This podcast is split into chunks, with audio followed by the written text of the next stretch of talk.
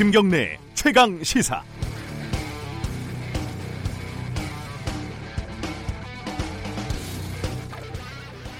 대통령이 자체 개혁을 주문한 지 하루 만에 검찰이 답을 내놨습니다. 내실 있게 수평적으로 소통하겠다. 이런 말들은 선언적인 레토릭이라고 보고요. 핵심은 특수부를 지검 세 곳만 남기고 없애겠다 이건데요. 아시다시피 특별한 내용은 아닙니다. 하루 만에 나온 걸 보면 알 수가 있죠. 오히려 거꾸로 보면은 세 개의 특수부를 더욱 강화하겠다라는 뜻으로 읽을 수도 있고요. 여론에 부응하는 모습을 보여주면서 일부 조정하는 수준에서 개혁의 소나기를 피하겠다 이런 의도도 엿보입니다. 물론 시작이라는 의미를 부여할 수는 있겠지만 문제는 이런 일부 조정이 검찰개혁의 본류로 볼 수 있냐는 겁니다. 이틀 전에 현직 검사인 이문정 검사가 경향신문에 쓴 칼럼의 제목이 그 의문에 대한 적절한 대답이 될 것도 같습니다. 제목이 이렇습니다. 우리를 믿지 마세요. 역사상 단 한 번도 수술을 받지 않았던 검찰. 이 정치 권력과 결탁하고 야합하고 거래하면서 권력을 키워온 조직. 시민의 안전과 약자의 권리에 소극적이었고 때때로 해악이 됐던 권력. 이 조직이 위기 앞에서 급하게 내놓은 자체 개혁안을 우리가 믿어야 하나요? 도대체 무슨 근거로요? 정치적인 수사일 수도 있겠지만 검찰도 개혁의 주체라는 대통령의 말이 그래서 저는 조금 불편합니다. 10월 2일 화요일 김경래의 최강시사 시작합니다. 김경래의 최강시사는 유튜브 라이브로도 함께하고 계십니다. 들어와서 참여해 주시고요. 샵 9730 문자 기다립니다. 짧은 문자는 50원, 긴 문자는 100원입니다. 스마트폰 애플리케이션 콩 이용하시면 무료로 참여하실 수 있습니다. 주요 뉴스 브리핑부터 시작하겠습니다. 고발뉴스 민동기 기자 나와 있습니다. 안녕하세요. 안녕하십니까. 북미 협상 개최가 합의가 됐네요. 그렇습니다. 네. 5일 실무 협상을 열기로 했는데요. 김정은 위원장과 트럼프 미국 대통령이 지난 6월 30일 판문점 회동에서 실무 협상을 재개하기로 합의를 했거든요. 네. 3개월 만입니다. 북한 최선희 외무성 1부상이 실무 협상에 임할 준비가 되어 있다 이렇게 얘기를 했는데요. 다만 예비 접촉이라든가 실무 협상 개최 장소에 대해서는 언급을 하지 않았습니다. 네. 북측이 날짜를 공개를 했기 때문에 장소는 미국 쪽에서 발표를 하지 않겠느냐 이런 관측이 나오고 있는데요. 장소는 안 정해졌군요. 아직. 그렇습니다. 예. 아직 안 정해졌지만 스웨덴과 같은 제3국에서 개최될 가능성이 있는 것으로 네. 지금 전망이 되고 있습니다. 실무 협상 대표로는 북측에선 김명길 외무성 순회대사가 지금 나올 것으로 보이고요. 미국에선 스티븐 비건 대북 정책 특별대표가 나설 것으로 보입니다. 어제 밤에 갑자기 나온 소식입니다. 화성 연쇄살인 사건 용의자가 범행을 일체 자백했다.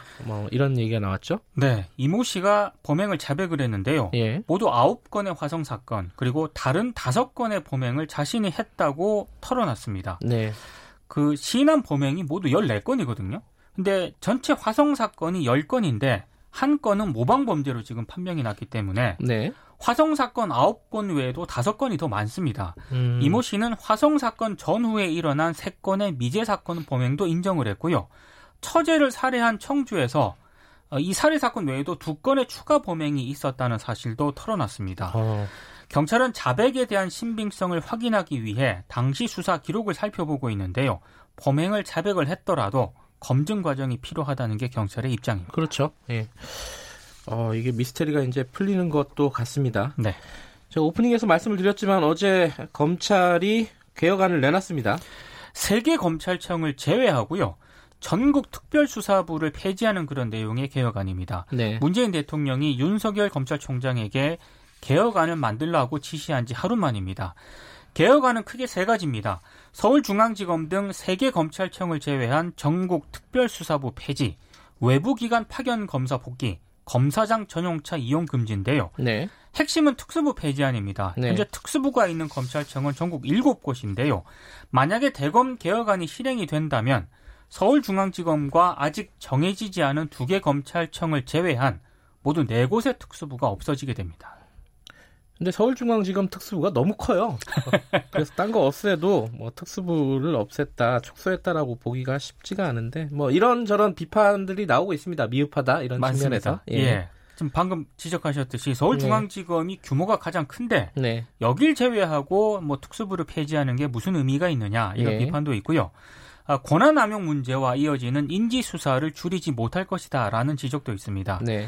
특히 대검이 발표한 3개안 가운데 2개안 같은 경우는 제2기 법무검찰개혁위원회가 발표한 권고안하고 거의 비슷하거든요. 네. 검사장 전용 차량 폐지 같은 경우는 지난해 박상기 당시 법무부 장관이 발표한 내용입니다. 그래서 과거 발표한 내용을 모아서 내놓은 것이다 라는 비판도 제기가 되고 있습니다. 네. 그리고 파견검사 복직 같은 경우에는 파견 기간의 사정을 고려하지 않았다라는 그런 지적도 나오고 있는데요.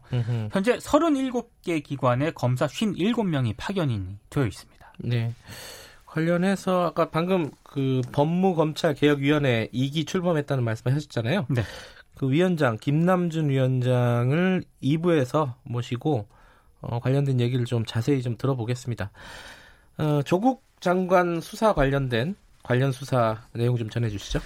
정경심 동양대 교수 소환 방식을 검찰이 원점에서 재검토하기로 했습니다. 네. 애초 그 검찰청사 1층 출입구를 통한 사실상의 공개 소환을 검토를 했었는데요. 네. 비공개 조사로 지금 방향을 트는 것 같습니다. 네. 본인 건강 문제를 고려한 측면이 있고요. 또 문재인 대통령이 2차례에 걸쳐서 수사 관행 개혁을 주문한 것도 소환 방식 변경 검토에 영향을 준 것으로 보입니다. 네. 출석 과정에서 예기치 못한 사고가 발생할 가능성이 있다는 점도 고려가 된 것으로 보이는데요. 네. 어제 서울중앙지검 1층 출입구에는 취재진뿐만 아니라 보수 성향 유튜버 등 모두 100여 명 정도가 몰렸다고 합니다. 어제 올 줄 알고요. 그렇습니다. 예.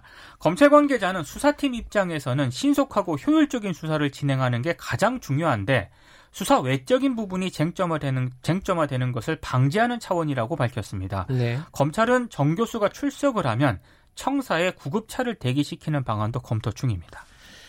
어제 안 오고 이게 비공개 조사에 유력하다 그러니까 기자들이 조국 장관 집으로 또 다들 갔다고 하더라고요. 그렇습니다. 뭐 다들 고생입니다. 네. 황교안 자유한국당 대표가 검찰에 갑자기 출석을 했습니다. 어제 이제 자진 출석을 했는데요. 네. 그 패스트트랙 사태 이후 고소고발된 자유한국당 지도부 의원 가운데 검찰에 출석을 한 것은 황교안 대표가 처음입니다. 네. 이런 얘기를 했습니다. 전적으로 자신의 책임이다. 검찰은 내 목을 치라 이렇게 얘기를 했고요. 네. 자유한국당 의원들에 대해서는 수사기관에 출두하지 말라고 또 당부를 했습니다. 네. 5시간 정도 조사를 받았는데요. 정작 조사를 받으면서는 진술을 거부한 것으로 전해지고 있습니다. 스스로 출석한 것과 관련해서 여러 해석이 나오고 있는데요. 네. 그 자유한국당 내부에서 이 지도부에 좀 대책을 마련해 달라는 그런 요구가 있었거든요. 네. 이런 점을 좀 감안을 한 것이라는 분석이 나오고 있습니다. 더불어민주당, 정의당, 민주평화당은 검찰 겁박쇼이자 면피용이다 이렇게 비판을 하고 있습니다. 이게 근데 책임이 있어야지 목을 치는데 책임이 없을 수도 있잖아요, 그죠? 구체적으로 지시했던 이런 어떤 정황들이나 증거들이 나와야 될 텐데 그렇습니다. 그게 어떤 식으로 일이 진행이 되는지 잘 모르겠네요. 이건 좀 조사를 해봐야 될 것 같고 지금 속보가 하나 들어와 있습니다. 합참에서 북한이 강원도 원산에서 북쪽 방향으로 미상의 발사체를 발사했다 이런. 속보가 하나 들어와 있네요. 좀 자세한 소식은 추가로 들어오는 대로 좀 전달해 드리겠습니다. 네.